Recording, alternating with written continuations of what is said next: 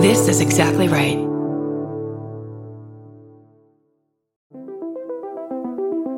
Hi, I'm Erin Welsh. And I'm Erin Allmann Updike, and we're the hosts of This Podcast Will Kill You on Exactly Right. We're back with our seventh season, which is bigger and better than ever. Because guess what? We're now a weekly show. This season, we're tackling everything from long COVID to norovirus, from the supplement industry to IVF, and so, so much more. New episodes drop every single Tuesday. Follow This Podcast Will Kill You wherever you get your podcasts.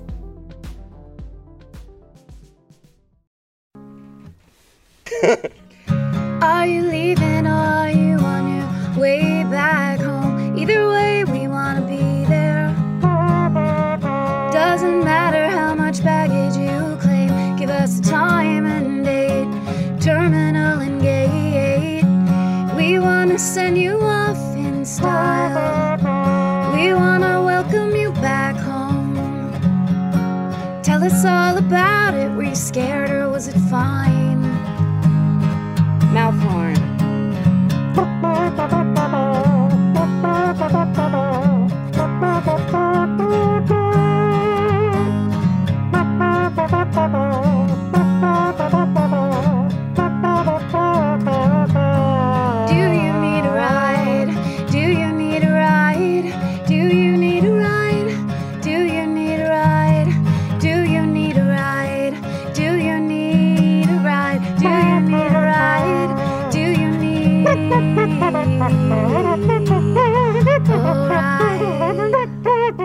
Uh, with Karen and Chris.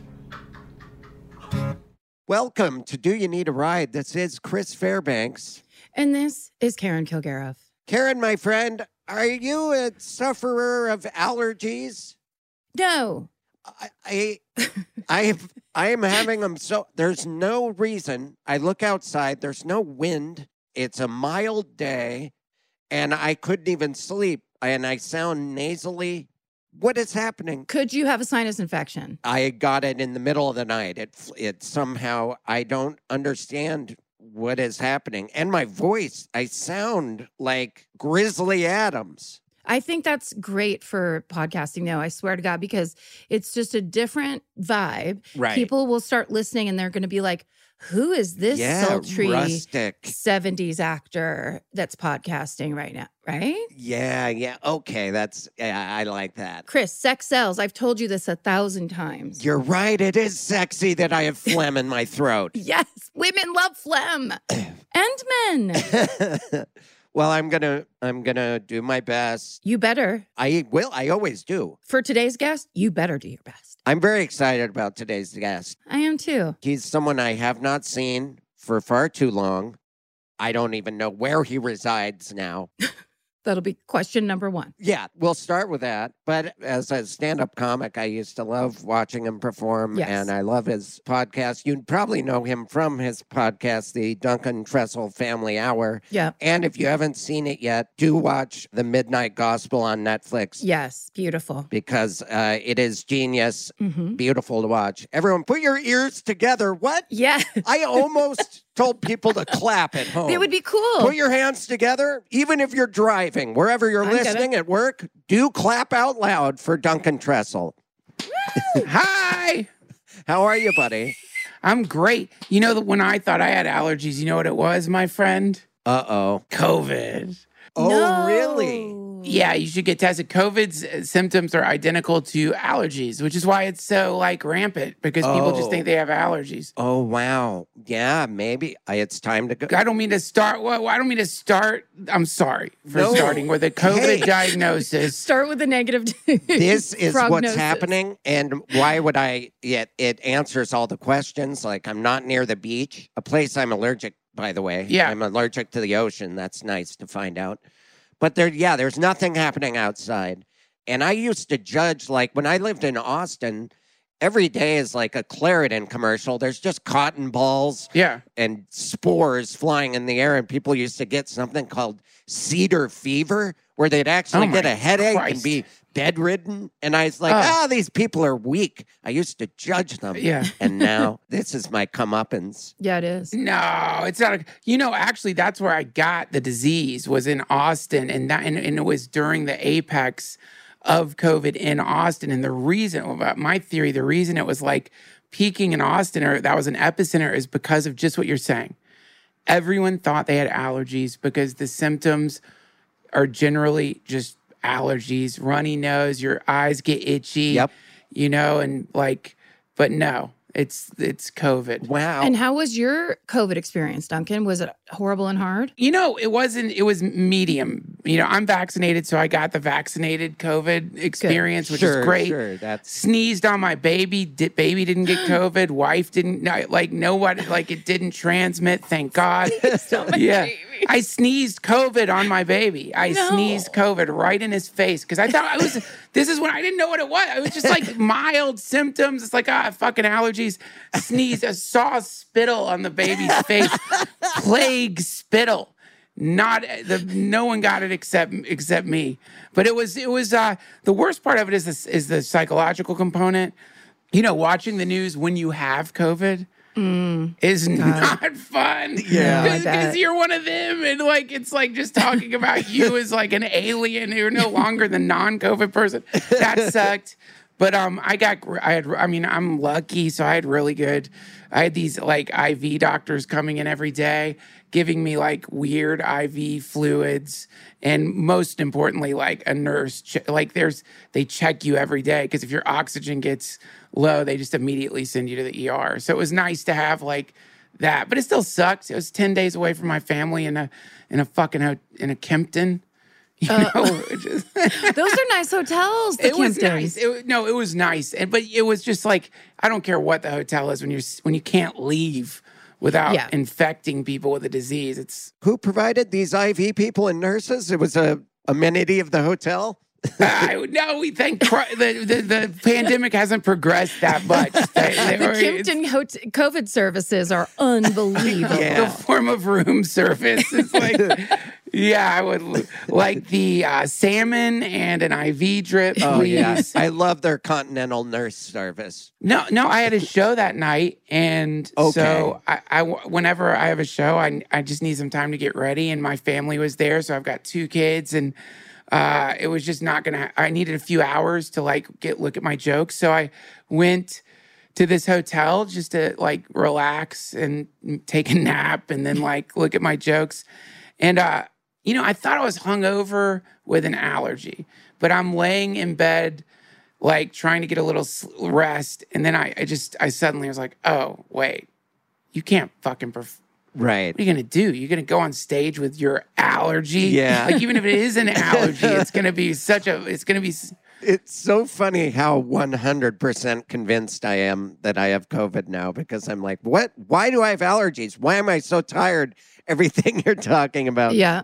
But the good thing is you can go to CVS and get those real quick tests. Like it's not the old Dodger Stadium days where you're in line and you're going, You mean one of these? oh, there oh, you go. no. See? I have it in my hand. Boom. There you go. You could do the test. And Do it on the podcast and then we'll see what the results are. It'll be revealed like the lamest Yes. reveal party ever. do it. I, I, yeah, and it happened. It was like that was what happened when the nurse came because I like we called this, this IV service. The nurse comes, does the COVID swab, and it was like insta red. Like it Yeah. was just Yeah. like dark, thick red stripe immediately. And so I was, I was like, "Does this mean I have COVID?" She's like, "Look at it. You're you are infected.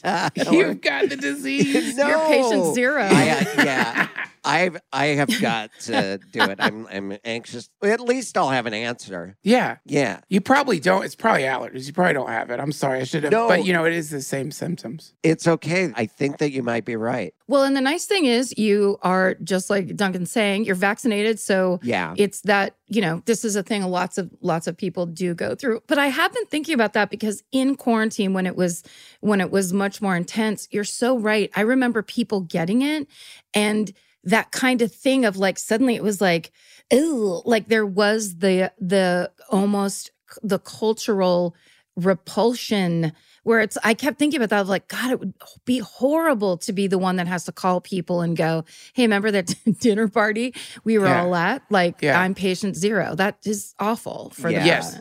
Yeah, it's awful. It's like you did. It's like STDs minus the sex. You've got to do the same cause. Yes. So, so the same weird shame. But we like, what did I? Yeah. We had remember we We just talked had a about a sandwich museum. together. Yeah, we were Yeah. just we went over our Netflix viewing of the month, and now I've given you something. I've given you a plague that will be remembered for centuries. But Duncan, here's I haven't seen you in so long that you now have two children. That's Yeah. very upsetting to me. But congratulations, not Thank the children you. part, but congratulations. Will you tell us about your how old are they and what are their names? Oh, I'd stuff? love to. Yeah, sure. Well, um, the oldest is almost three. His name is Forrest, and the youngest is almost one, and his name is Dune. And Yes. um, yeah, they're and they're wonderful. Just it's the greatest thing ever to like be in the presence of all the stuff parents say is it's, it's true. Yeah, I mean see that's it. the problem. Is everything everyone said everything already, Right. but it's that. That's great though. I bet you're a great dad. That that seems like something that would really suit Well, I you. want though that's a huge compliment and I appreciate it. I, I hope I am I try to be there's a, a book I'm reading and there's a term in it called the good enough parent. And I'll tell you, we live in a great time period with all this therapy we have access to that our Yeah. parents didn't uh, because we don't have to wing it like they did. They just like boozed it up and we're like, I don't know, just Yeah. don't yell too loud and then I don't know. And but like we can we have like therapy like real amazing therapy that is so crucial to you know to understand like because you over I over the problem is is like I had a PTSD dad wonderful man but he was struggling with PTSD and so it's like I can overcompensate you know and go the opposite direction and that's reactionary it, as reactionary is like uh, doing what whatever the parent is that like you know was like going through a rough spot so it's Yeah. just a tightrope walk the whole like between like over like we're moving back i'm in asheville you're wondering where i'm at i'm in asheville north carolina Yeah, okay. Beautiful place. That's where Beautiful you're from. place. You're you're in the mountains. That's like the eastern part, right? up here in the mountains came out up here to de- during just to get out of the pandemic in Sure. la ha, you know just get out of all of that madness and now, now we're gonna head back in the summer um, but you know like my, my parents moved me around a lot when i was a kid and so i have all these big feelings about moving the kids to different places. And any parent that's been a parent for a while, when you tell them, they're like, "What are you talking about? They don't care. They're three. Yeah. One- one's one. You know what I mean? Like they they they like to th- what? Yeah. But it's like because I have all the heaviness of my own like bullshit moving around all the time. It's this big, uh, you know, I'll be on the trampoline with Forrest looking at him and thinking to myself, you will grow old. You will grow old. And oh, oh, the heartbreak you might feel. And can I? And he's just having like a good, just have jumping. He's like having And you're- fun jumping. and you're thinking about his first colonoscopy. exactly. So that's the work I think of being a parent is like recognizing that you don't need to like uh, trauma dump on your kids, Yeah, you know, yes. and like you know that they get to have their childhood and enjoy just the innocence of just being a kid without you having to like add to that all of your like you trying to like place your Yeah. unresolved shit on them. Yeah, it's Yeah. funny. My my dad, I I always thought it was a bad thing to grow move around a lot as a kid because uh, according to his stories, it meant you go to a new school and you have to get in three or four fights and with the bully and make and make sure everyone knows you're cool and then off to the new town. He like was always fighting. No, that's how it was. I mean, we're, that's how it was. Like our parents were like like getting in vicious fights when they were kids, and their and their parents were like, "Yeah, that's good. Did you Yes. did you did you crush his jaw? You knock his block off like a good boy. yeah, yeah, yeah. I mean, that's like that's real. I've told this story before, but there's a, a legendary story because my dad grew up and was a teenager in the 50s in San Francisco, and he had eight brothers and sisters. And, you know, that's they were like, they were like greasers basically in the 50s. And um, there was one night when I was probably like eight years old. It was summer, our windows were open. Me and my sister were in bed, but we weren't asleep. And we heard someone walking in the tan bark out in front of our house. And we lived way the fuck out in the country, so that never happened. And and there was we heard footsteps in the tan bark and and heavy breathing. What's tan And- bark? Sorry. Oh, What's, Stand bark's that stuff that like it's on playgrounds a lot where it's like big chips of redwood. Um, and they use it in like okay, yeah. landscaping to kind of fill Sure, up an area sure, so sure. it's the oh, dirt's that's covered. creepy. Okay, yeah. Oh, Yeah, yeah. Okay. It was like a kind of a, a crunchy. You could just hear footsteps way better. And heavy breathing. and heavy breathing. Oh, and so I'm laying there going, no way, there's a like there's a weird pervert outside my window. And then I see my sister really fast run from her room to my parents' room, which scared me even worse because I'm like, fuck, she heard it too. I didn't say fuck because I was eight years old. So I run in there, I run into my parents' room too, and my sister's like, Dad, there's someone outside our window, whatever. And my dad is like, go back to your room, opens up the um, nightstand drawer, pulls out a switchblade, flicks it open, and walks out the front door. And we were like, "What? like never seen that before." We did. I didn't know we owned it, and he was like a fucking Jets and Sharks switchblade fifties guy. He got he gets outside. It was a golden retriever. It, was just, it was this old dog that got lost in our in our oh. front yard. it must have been so hard to stab it. It was, that would feel. Oh, he killed it. He still He went killed through. it Yeah, good. you got to go Yeah, through yeah. with it. Otherwise, your kids, to. your kids know you back down.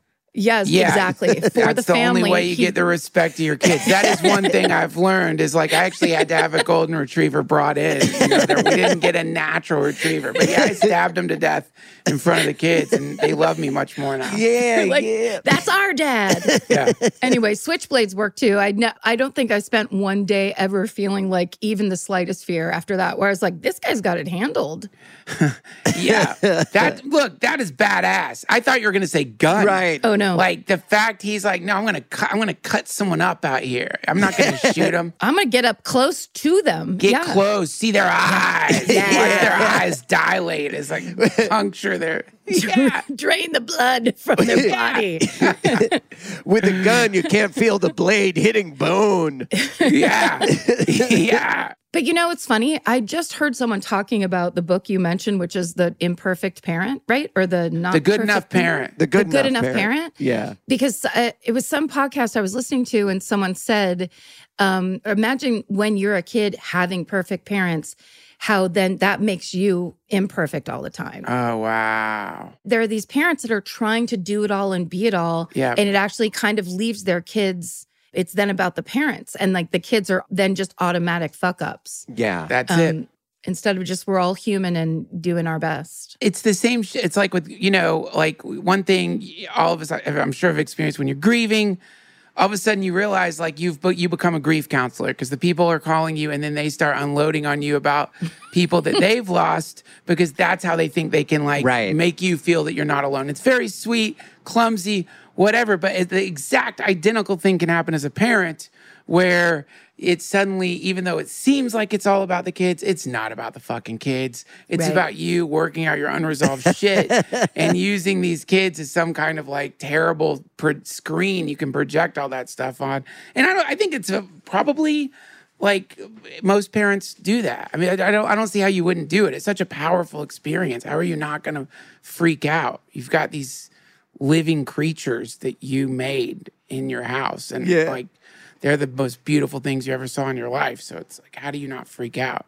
Yeah, Wow. they're going out into the world where y- yours aren't yet. But I mean, like that when my niece started getting older, and then I remember calling my sister and going, it was I was going through a terrible time in my life, but that kind of like came out as I began to have obsessive thoughts that something was going to happen to my niece, and she was like three or four years mm, old. Yes. And I couldn't stop thinking about it where I was like, because there was other bad shit going on in my family and my mom was sick and all this stuff where I was like, we can't lose her now. And it was crazy. I couldn't leave it alone. And I finally told my sister where I was like, look, I'm just really worried something's going to happen to Nora. And she goes, well, welcome to parenthood. That's Right. me every day. Like, fuck you. Too bad. And I was like, oh, yeah, you're right. Yeah. Okay. That's it. All right. That's I'm it. in it with you now. And you know what else? You can't fucking enjoy Dateline anymore because, like, anytime anyone's like parents are getting killed when they're kids, you know, it when like I'm not again. and Maybe this is just an indication of how sick I am. But you know, in the old days, you'd sit and watch these murder shows, and it's like,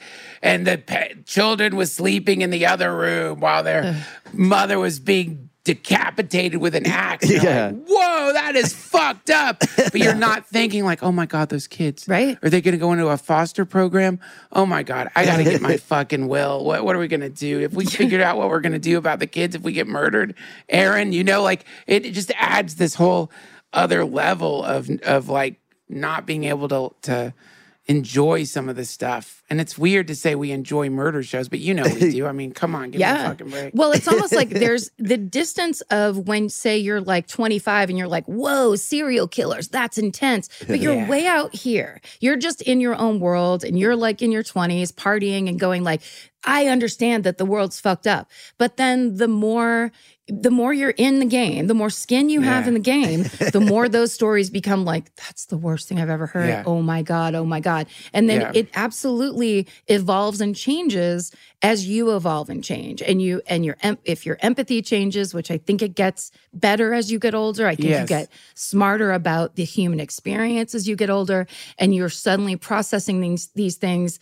not as kind of like a viewer of like, oh, too bad, but you're kind of like exactly that of like, why didn't anyone solve this? How can this be? Where are those kids? Like it becomes this thing that is it definitely changes. I've seen it change since I, you know, when serial killers were like quote unquote popular in the 90s Yes. because it was thing of suddenly like you have heard about Ed Gein, right? That's what Psycho was based on. He had Yeah. skulls in his kitchen or his own mother's body or whatever. And you're like, what? Like, no one ever told me. And the, so that's the beginning fascination part. But as it goes, yeah, you start going, this could be ni- my neighbor. This could be my sister. Yeah. This could be my world completely falling apart. yeah. It's horrifying. And my mom, even when I was a kid, she would make me nervous. She would tell me, yeah, there's men out there in vans that will snatch you up and we won't find you. So that's why you have to wear carry this hunter's orange vest and stop sign and call a lot of attention to yourself. Like I was paranoid about kidnappers. I mean, don't you think calling attention to yourself is going to increase your odds of being kidnapped? I know. Now I'm thinking She should have given you like a camouflage sweatshirt. Yeah. And then just like, like stay low and in the bushes. Yeah. Yeah, and it's so funny because I was dressed like a crossing guard. I ended up in the newspaper, and then newspapers used to do this. They just had my parents' names and our home address r- under the photo. It's like, well, that Oh my God. that's just not going to help the situation at all. How many basements was your picture on? Like, how many basements was some weird map and like a guy looking at you, like, I'll find the crossing guard? Uh, I mean, that is th- that kind of thing that they had to change stuff like that. That was like the 80s, right? Where they're like, you know, we shouldn't put children's addresses in the newspaper anymore. Yeah. I guess they were doing it back then to say, hey, we have permission to put this kid in the paper. His parents uh, are, I don't know why they would, it was just for something to say. Yeah. Yeah. This kid walks to school. Here's his address. I don't know. Yeah. Twice I was in the paper walking to school. And the, I, I got to get a copy of that because it was just, You know what? They're good. They're gonna look at people putting their kids on Instagram in the same way. Yeah, And yeah. like, Oh, yeah. in 10 or 15 years, people are going to be like, what the fuck were you doing that for? Didn't you know about deep fakes and AI and facial recognition? And like your kid's going to end up in some like facial recognition, augmented reality goggle thing for kidnappers so they can know their name and then like cross reference into all your. Facebook posts and know your grandmother is and just pick them up at school, no problem. You know, like that is gonna happen, and It's gonna parents are it's gonna happen, and it's spooky. What about when he fucking Mark Zuckerberg was like, "Oh, we're gonna stop doing facial recognition software," where it's Yeah. like no one knew you were doing that, Yeah. and they came out like, "Oh, we were we're suspending all of that." Where it's like, Yeah. "Sorry, did it start already, or Yeah. what's this announcement?" oh, I forget what I say to public and what I say in meetings. Uh, sorry. Holy yeah, shit. We've been doing Yeah. it. Yes. It's crazy. It's Yeah. crazy. Yeah, it's crazy. And it's like the idea that they actually are just going to wipe all that data. Think how much money that information is worth to God knows who. Like, there are people out there who would pay so much money for whatever that information is. They're not going to erase that. They've already, probably already sold it more than a few times, you know, whatever that thing is to law enforcement at least. Suddenly that video of Mark Zuckerberg in the, you know, that uh, boardroom meeting that when he first announced Meta and he's like, and here's what your boardroom meeting can look like. And then you, you log on there and you're in the meeting. Like, what the fuck? I don't work at Meta. shit. Why am I in the meeting? Just like, you agreed the last time we did a, that's the thing. Every time I do the, I agree to the, uh, we have new terms and conditions. I'm just like, what? I'm not reading this. And I know for a fact it says you can record me as I sleep or some shit that like I do not want to agree to. you know, we were just in Las Vegas for this psychedelic conference. I was I was like hanging out with some friends in the hotel room. We were high, and we started thinking like, what if I don't know why we're thinking this, but we started thinking, what if Mark Zuckerberg just walked through the door right now? Like, would you die? Would we die? We were like, one of us would die. Like, one of us would, uh, your heart would explode, you know, just in the horror of seeing, like, suddenly he's like, hey, what's up, guys? Just like what you said, like, hey, what's up? Yeah, terms of service. You know, you you didn't sign it, but the person we based the avatar that you are uh, did sign it. And so, yeah, you're mine now. Like, you're you're an echo that I digitized and I own you completely. That, did- you know, why not? Like, that's the thing is like with all the terms of service stuff that we've signed, at some point, have we given away not our own identity, obviously, or our own our own souls or bodies or whatever, but have we given up our autonomy over our form and personality? And you know what I mean? To me, that just Yeah. is so fucking creepy to imagine that we and then that, you know, that gets even creepier because the idea is, oh no, you've already been digitized. You know, like Yeah. that's what this is. in It would be terrible. Yeah, if there's a digitized hologram version of me out there that is also a comic and he's getting better gigs than me, having a better career. In the metaverse. yeah, but in the metaverse. But just think, isn't that like, isn't that just the way? Like once AI figures out comedy and like you know just decides it's going to walk around in your digitized form, and isn't it an inevitability that you're like whatever that is has a much more popular podcast than yours and. People kind of like you because you look like that being, but they're like, "Yeah, you're not quite as funny. I- I'm gonna go hang out with the digital you." I like your your initial fear that uh, Mark Zuckerberg is going to use all those terms of service to s- essentially be like an old style '90s pot dealer, where he's like, "You have to hang out with me. You signed it in the terms of service. I'm here in Vegas, and you fucking can't Yeah. leave this room." Let's start with what are you guys talking about? And he just Yep. he just sits cross-legged. And he has all that SPF on his face, like he did in the Hawaiian photo, where he's just like mime faced. power is scary. Just sometimes when I'm really letting my mind wander, just the idea of like accidentally running into any of these people, like Elon Musk or Zuckerberg or uh, the, what's his that Bezos or anything, wouldn't Yeah. it? Wouldn't there be an aspect of it that was just really creepy and scary? Yes, Especially if it's in an elevator or a sauna or something. You can't just turn around and walk out. yeah. They're shirtless, shirtless and sweaty. Just Zuckerberg sweating it out. there was a clip of Leonardo DiCaprio being, I think, meeting um, Bezos and his new girlfriend. Wow. And the, he could have been like, I love you, you're the greatest. But the physical thing that he did, he basically was like going like this and backing away, doing this thing with his hands, like, you two, no. And it's the funniest Wow. silent clip where he's just like, either they gotta go by. And then like he walks out of the clip, where it's just like, even if it's the kind of thing you can't control when you're just on video all the time where it's Yeah. just like oh you think you're you think that was a polite like hey great nice to meet you sorry i have to go over here but it actually looked like a no thank you like he pointed at them and then moved away it was hilarious But look, I think that's a healthy reaction to that level of power imbalance. It's just like, Yes. how am I going to be myself around somebody who is like one of the new kings of like the new world order, like a duke of hell? How am I to like not be like slightly like jittery and weird?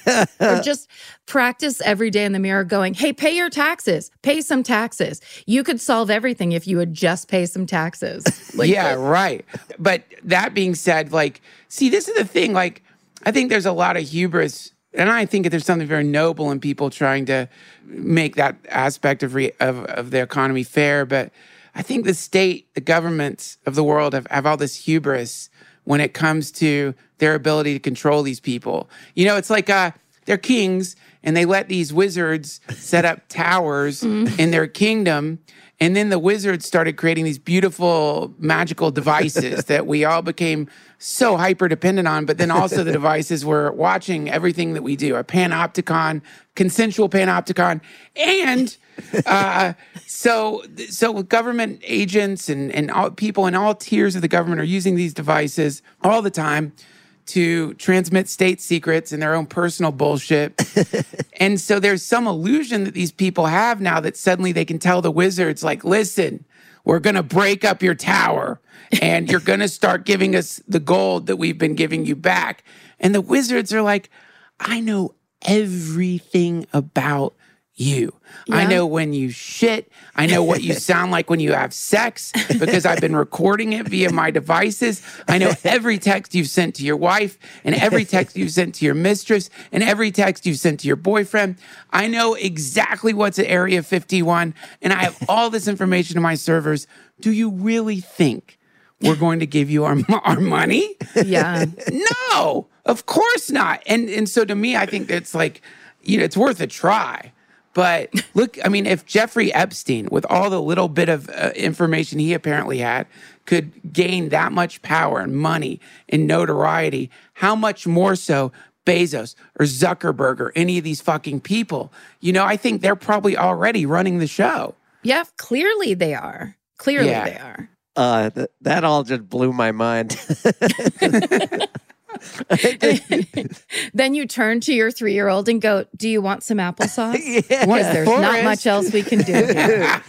well, yeah, that's true. I don't. I mean, yeah, there's probably not much we could do at this point with it. I mean, I don't know. You never know. I'm, the governments are very powerful. It's just, I don't know. How do you do it? Someone's got to find the big plug. This was my thing when, um, like, when the Trump administration kind of, when we thought it was bad, but we had no idea how bad it was about to get. My thing was like, why can't anyone figure out how to unplug Fox News? Like, just some, what isn't there some Yeah. kind of computer system that somebody could hack and it just, and turn off the feed of insanity into these people's minds? Like, w- why can't that? Like that, it's almost like that's what Anonymous seemed to promise at, at one point. Yeah. Like, Yeah, yeah. We will come in and end you. And it's like, where are where are you? Someone Yeah. go in and just unplug it somehow. That just is going to unplug Fox News, and that'll just produce another story. You know, that creates even more validity to the the propaganda, right? like no matter what you do, there, if you let it just run full steam ahead, it does what it's doing now.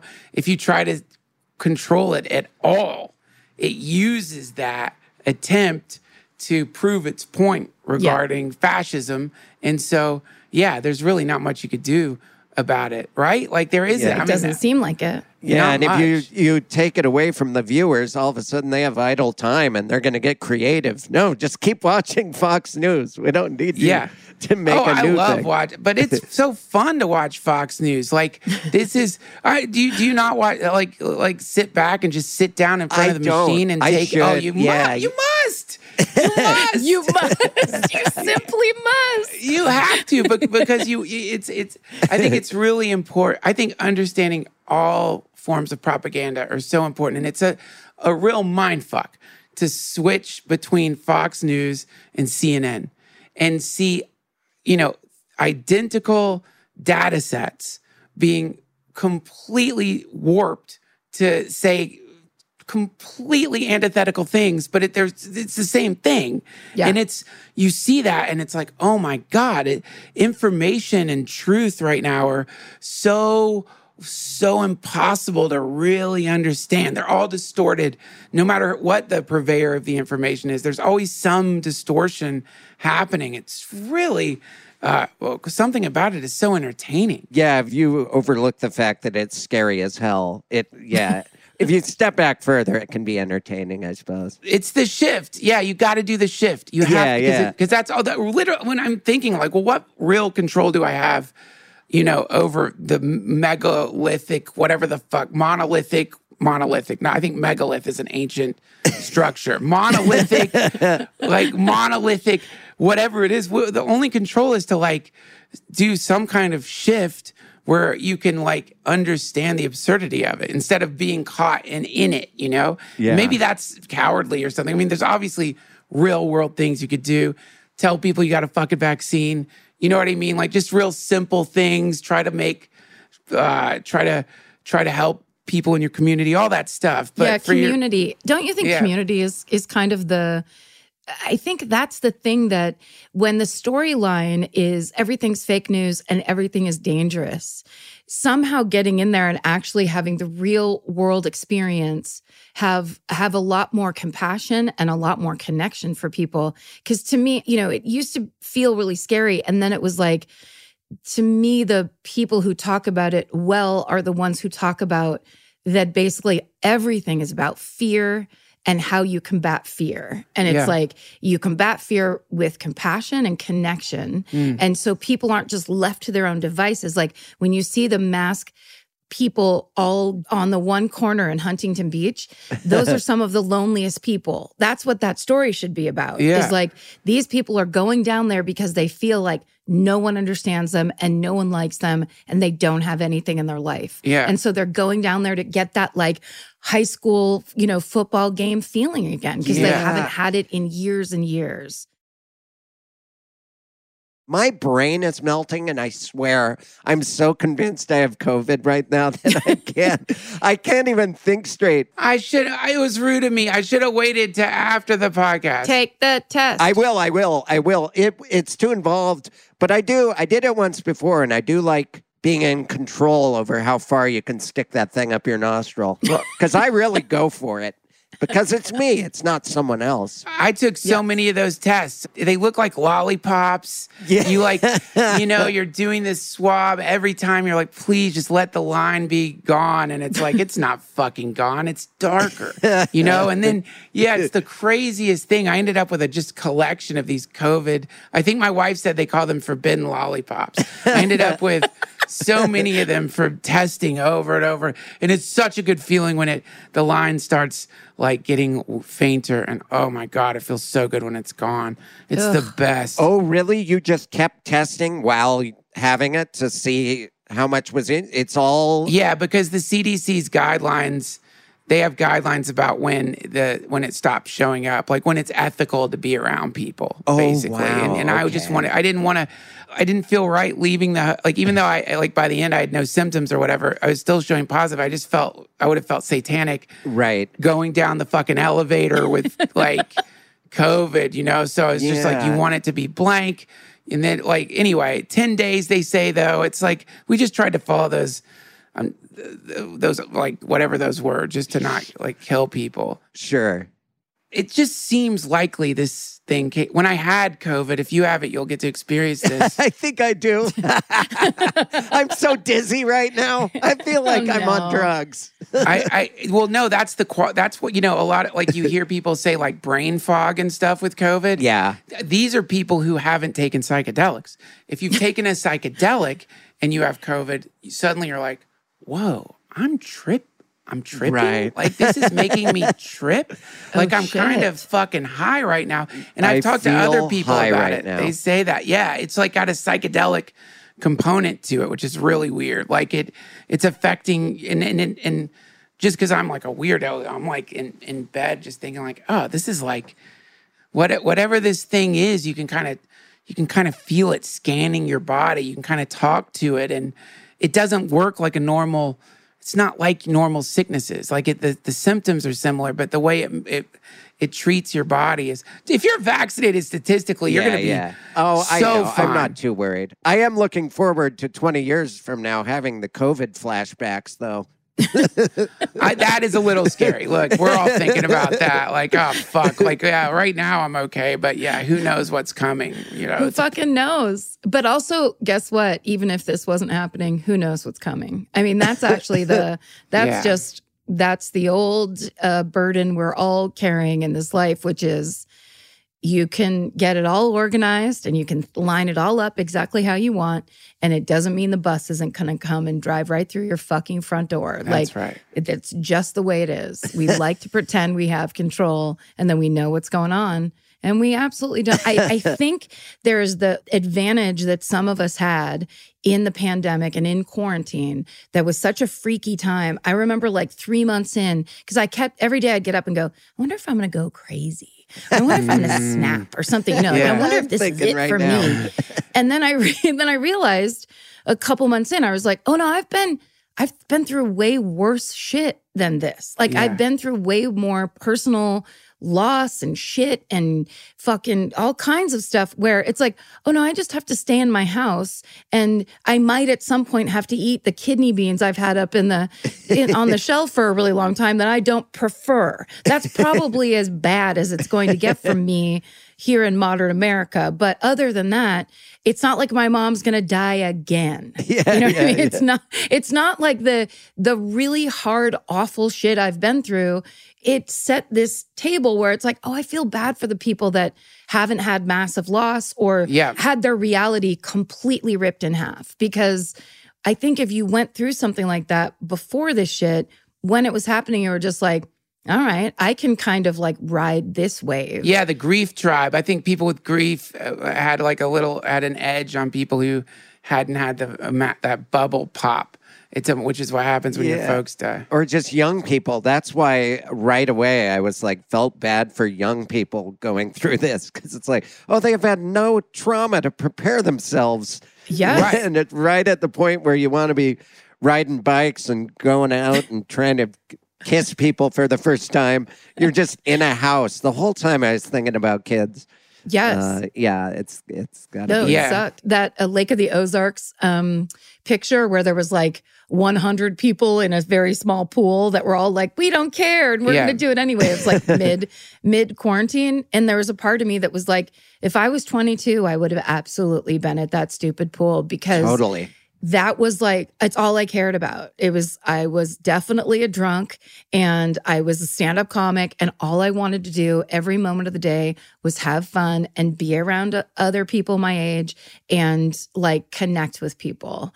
And yeah, ugh, if you were if that happened to you and like if I had to be quarantined at that point in my life, I it would have been very dark. It would have been really fucking bad.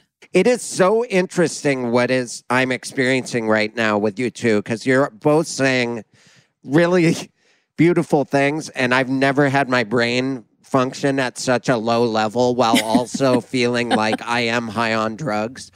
Uh, even visually, things are. I I honestly, it might be this allergy thing, and maybe I have a bit of a fever, but I am I am convinced that while on the podcast, while recording, I have acquired this COVID thing. Why don't you do the? Well, well, just do. Let I us watch really you do. do. The, I'm not why why don't you do the test? Do, do the test. Let me. I mean, is that too Do it. sensationalist? Do it. I mean, I might as well. Do the test. Also, I have to say, I love talking to you, Duncan, so much. And you and I do this sometimes. Like, I'm not as well read as you. I definitely don't. Yeah, you are. I avoid a lot of things that really scare me. Like, you know, the things I like that scare me. But the stuff that scares me is like what you're talking about, where it is this kind of like we've given away our, we've signed away our identity. But I really enjoy discussing this with you of like this human experience. Thanks. I'm enjoying watching it. It's so funny that I'm one of the hosts of this podcast, and all of a sudden I was just watching a thing for entertainment, feeling kind of no pressure to chime in. One, because I don't want to sound dumb, but also my brain is currently melting in my skull. do the test. I'm going to do the test, but I do want to say it's been really fun to listen to Karen, uh, to you talk about this stuff because it is out of uh, character for us to do. Uh, Listen, if you have it, I've got I, those people who are, were in Austin. They're in L.A., so I can connect you with them if you want, and they'll like they'll like come and get you hydrated and stuff, and give you like Oh, vitamins that- and Uh, yeah, stuff. let's. I mean, this is kind of involved. I have to like. It takes ten minutes. Yeah. By the way, Karen, can I tell you something real quick? Um, uh, both of you, I'm sorry. I don't mean to isolate you because I'm sorry. It's No, just 'cause no, Karen's yeah, brought- no. I've been, I've been taking just a 'cause real you have backseat. COVID. Yeah, yeah. You know, I you have think I do, COVID yeah. now. You have COVID? You don't care. You have COVID in 10 days. We'll listen to you again. But uh, right now, uh, you're essentially a, a non human thing. You know, Uh, you shouldn't have gone outside. But the, yeah, I can't believe I laughed. So I was talking to my friend who's a psychiatrist, and stop. I'm sure you probably already know this fact, so please stop stop me. But he was saying, when in psychiatry, you find yourself with a patient who is a sociopath, and you identify that because the patient isn't going to obviously isn't going to say I'm a sociopath, but you identify that this is a sociopath. The only thing you're supposed to do is immediately stop treatment because they're all, they're they're there to either hurt you or to man, to like learn something to manipulate somebody else or to do some fucked up thing. They're not there for treatment. How terrifying is that? that is so fucking terrifying when you're sitting in your office and you realize this is a fucking sociopath. Yeah. Oh for real. my oh, have you Yeah. heard that before? um, I think I may have read it somewhere, but I first of all love it. And that exact kind of anecdote is exactly what I'm in that whole area for. Because I find the way, and this is that thing of like, we don't know about our brains very much. Like we all think we do, and everybody thinks they're so fucking smart. We don't know shit. We don't, Yeah. we truly don't, and we don't know how we work. And that whole idea that, like, you know, the uh well, Jon Ronson had the sociopath test, but there was a one about sociopaths in business where they're basically like any person that's running a huge business, the odds that they are a sociopath are, are like really good because that's what it takes to get to the top is to basically you run on uh, winning, beating people, sex, and revenge. Like everything is, ba- it boils down to power. Everything is about power. And that idea that there are, first of all, like being in LA, being in show business, it's like, oh yeah. Oh, yeah. There's so many more of those people in this town than like anywhere else, in my opinion.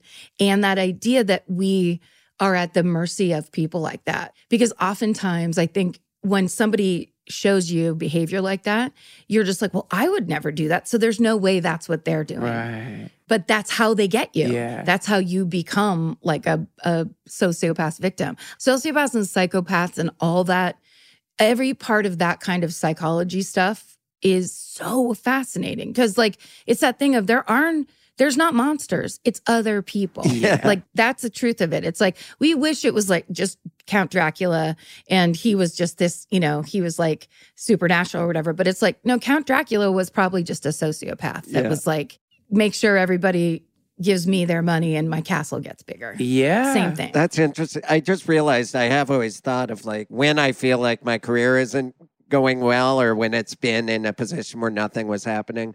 The silver lining is, well, at least I'm not a sociopath. Yeah. yeah. Yeah. I didn't have to do what you have to do to become successful. Yeah. I'm riddled with self doubt like a healthy person. yeah. I'm going to lay down and not hurt anyone. You feel yeah, my brain yeah. is cooking. you get to experience joy and Yeah. compassion and not be a, a living praying mantis creature that is essentially just like some kind of awful human avalanche that's like pouring destruction into time. That's nice, man. Yeah. It's like, uh, but don't you ever wonder, like, if you ever like gotten paranoid and thought, fuck, am I a sociopath? Like, Sure. am I tricking myself into thinking that these are actual human emotions I'm having when in fact they're just some pale, shadowy, sad attempt at summoning up a human experience? Or that, like, when you hear about other people's good news and you're just immediately like, I fucking hate them or why them? Or that kind of thing that I think as comics, we all feel very often or always have because it's part of part of why we are can get on stage in front of people Yeah. and tell jokes where that's most people's worst fears because there's a piece of us that is like I'm the one that should be talking and I know this Yeah, and like yeah. that there is that in us a little bit Yeah. but like I've definitely done like those kinds of brain exercises where I'm just like hmm, do I want to crush everyone am I truly not happy for one other person's good fortune that's Yeah. fucked up Eh, it's a case by case thing with me. I- It is. I'm oftentimes very honestly proud of people when, but other times, yeah, I'm like that person. How dare You know Yeah. what I've heard? Sociopaths, they don't fucking think that. They're not sitting around like, am I a sociopath. They're like sharpening a fucking knife and like watching. They're sharpening a knife, looking at a, a video on YouTube over and over again of somebody they're gonna fuck up. That's what they're doing. They're not like, am I evil? They're like, oh, I think I'm gonna go to a psychiatrist so I can get a fucking prescription for sharpen the knife. benzo so I can put it in their drink. That's probably what I'll do. You know, so yeah, you don't have to worry. You know, you're probably, but my friends, you know, I think these borderline and all the personality disorders, they exist, they all exist within us. Like there's some, you're not going to have a, a, a perfect personality. There's some thing in it that is that so yes you it's like yeah you probably do have some symptoms of this or that you know which Yeah. is why don't go in the fucking dsm-4 man my mom was a psychologist and i used to just sit and flip through that fucking Yeah, thing I have convinced that, i'm like I have I'm that." that i'm Yeah. that i'm that yeah That's what I love it it too is that's the story over and over again where it's like it can't when they find that people are like you know sociopaths or serial killers or something very horrifying and like off the charts and people are just like he was so nice and it's like right they do that on purpose Yeah, yeah. like they don't they're never going to get pulled over and be like uh, uh here officer here's my Yeah. license and be nervous Yeah. they don't get nervous ever Yeah. they're never nervous they never feel love or hate or any it's Yeah. just like get me mine always Yeah. Yeah. that's Yeah. amazing. Why do I keep thinking of Will Smith? I kind of like that guy. oh my god how dare you He's Will usually a real Smith sweet- is I not a no. What am I talking about? My brain. It's it's a virus. the It- that Prince was a- of Bel Air. I love Will Smith. I'm saying he's the most lovable sociopath. honestly one of the first symptoms of COVID. That's one of the first symptoms. You think Will Smith is a sociopath. No one knows why, but it's like one of the first I would have done the test on. I think it would have been a fun end to this episode if I was like, "Hey, it's red," but I am not smart enough to even read the directions and figure it out. I know one of these right. things has to go into an orifice. We'll follow up. And Yeah, we'll find yeah. out on I- the Follow- next step. This I is a need to cliffhanger. know. I, I would like to know. I, this has been. I mean, I usually at the end I say you've been listening, but I've been listening as well. uh, and you guys, It was great though. it was fun. Do you have anything yeah. else you want to plug? Yeah, yeah. What what's you're doing a voice in a new series, right? Yeah, yeah. I'm. Uh, that's Krapopolis. Uh, that's gonna, you know, it's animation, so it's gonna be out in a while. I'm sooner than that. I'm gonna be at the uh, Zanies in Nashville the weekend after Valentine's Day. So, um, and that's gonna be one of my first show. That's gonna be my return to like actually like touring and doing stand up. So I'm excited and Yeah. trepidatious. And nervous. If you haven't seen Duncan Trussell do stand up comedy, you absolutely have to see him. He is one of the most fascinating, interesting, hilarious comedians. You feel like Yeah. you were taught something at the end. Yes. You think about new things. It's an amazing live experience. You absolutely should go. Hey, thank y'all are the best. I, it's so wonderful to get to get time to to hang out with you, and I'm excited. I'm coming back to LA in the summer. Hopefully, Yay. we can see each other in person. Yeah. hang Yes. out. Anytime y'all have time, I'd love to have you on my show. I know you've already been on, Karen, but I'd love to have. you I on would, it, Chris. yeah, and I will be firing on all cylinders. My brain will be functioning. It, I, Yes. my brain took a back seat today, but uh, I, I will do it when I'm fully functioning. Love it. Hey, seriously, if you do, if you're positive, Yeah. reach out to me and like I'm telling I will. you, this, this you you want some, you will. It, it, this is good. It's a good. Okay. Thing yeah, to have I, it was days. inevitable that I was going to get it. I am fully convinced. I know it, this isn't a prank I'm doing for this episode. I am getting worse and worse. I'm like That'd dizzy. be amazing. That'd be an amazing prank. Yeah, All right. Well, it's then let's wrap it up before you really Of something course. bad uh, happens Duncan, to you. great to see you again. Uh, Yes, you- we love you. Thank you so much. Love for being you. Here. Thanks for having me on. much like me. Today, you've been listening to Do You Need a Ride? DYN. AR. This has been an Exactly Right production, Produced by Annalise Nelson. engineered by Stephen Ray Morris, Mixed by Ryo Baum. theme song by Karen Kilgariff. Artwork by Chris Fairbanks. Follow the show on Instagram, Twitter, and Facebook at Dynar Podcast. That's D Y N A R Podcast. For more information, go to exactlyrightmedia.com. Listen, subscribe, leave us a review on Apple Podcasts, Stitcher, or wherever you get your podcasts. Thank you. And you're welcome.